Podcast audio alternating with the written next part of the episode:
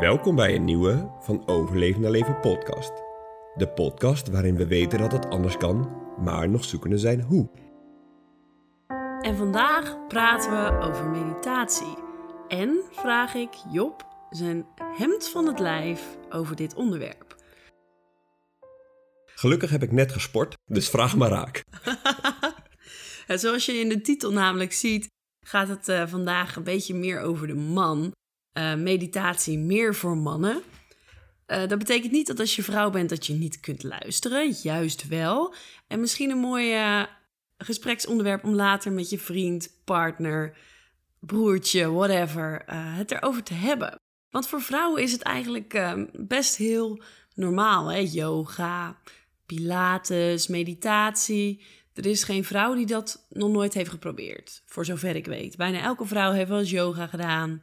Dat soort zaken. Echter, voor mannen is dat toch wel een andere zaak. En dan ben ik als eerst benieuwd, waarom is dat denk je zo? Ik denk dat er wel best wel veel mannen zijn die aan meditatie doen, aan yoga misschien ook wel, maar dat ze toch minder snel met elkaar erover praten. Als je samen met je maat bent en je staat bijvoorbeeld in de kroeg, dan heb je het niet heel snel over die superfijne yogales die je hebt gehad. Of uh, de hele diepgaande meditatie uh, die je vanmorgen hebt gedaan.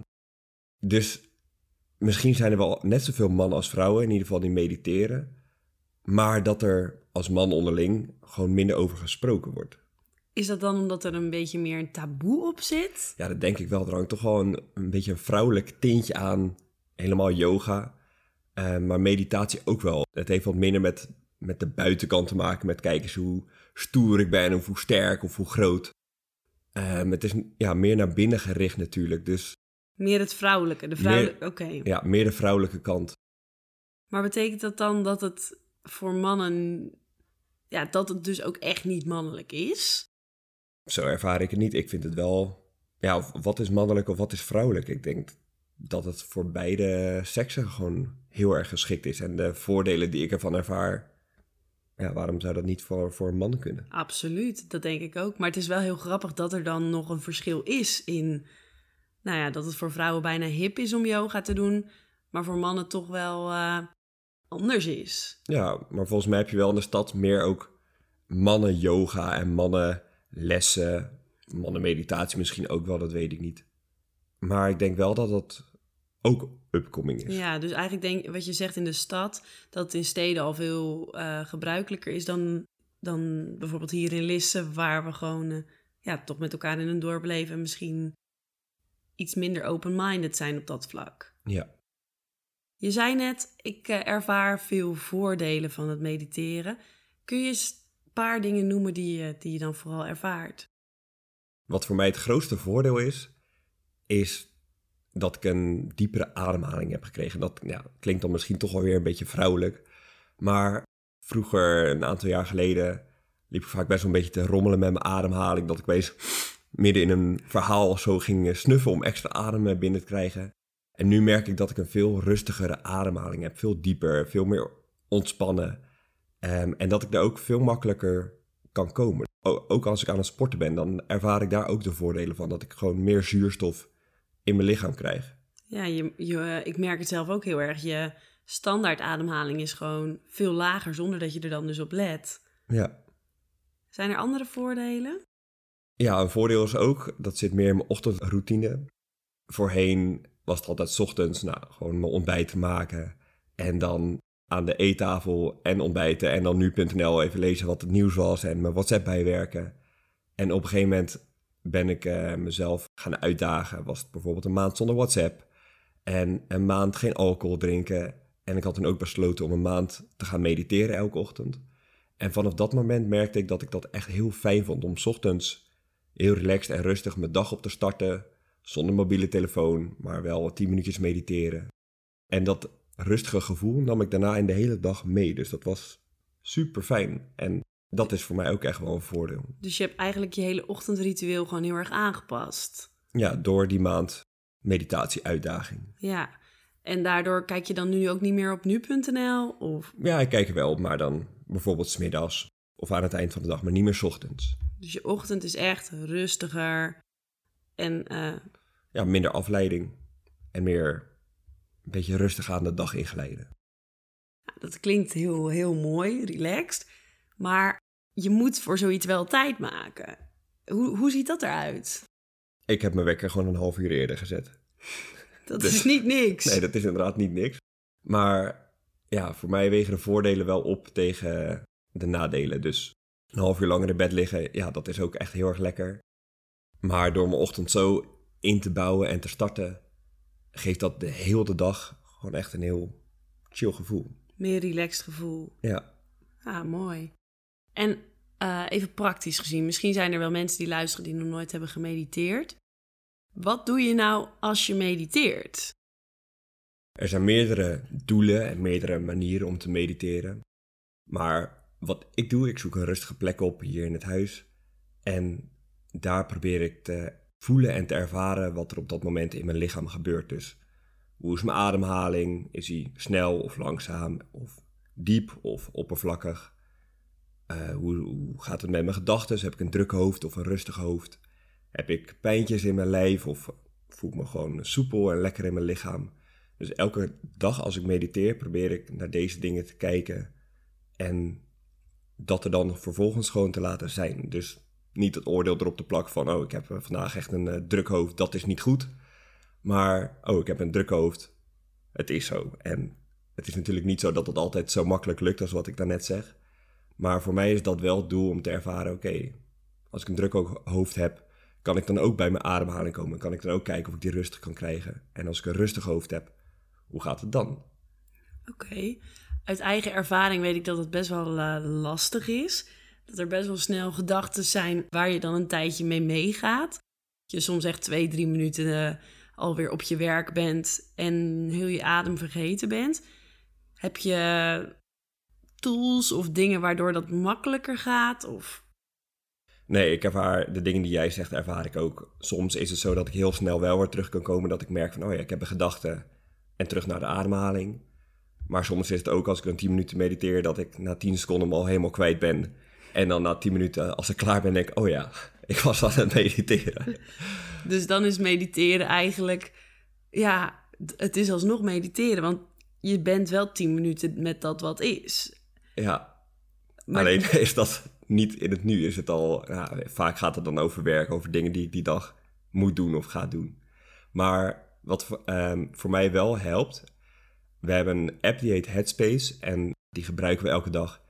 En die vind ik echt super fijn. Daar is een man en die leidt de meditatie. Dus die zegt de dingen die je moet doen. En hij is natuurlijk ook heel vaak stil. En dan na een minuut of na twee minuutjes zegt hij weer...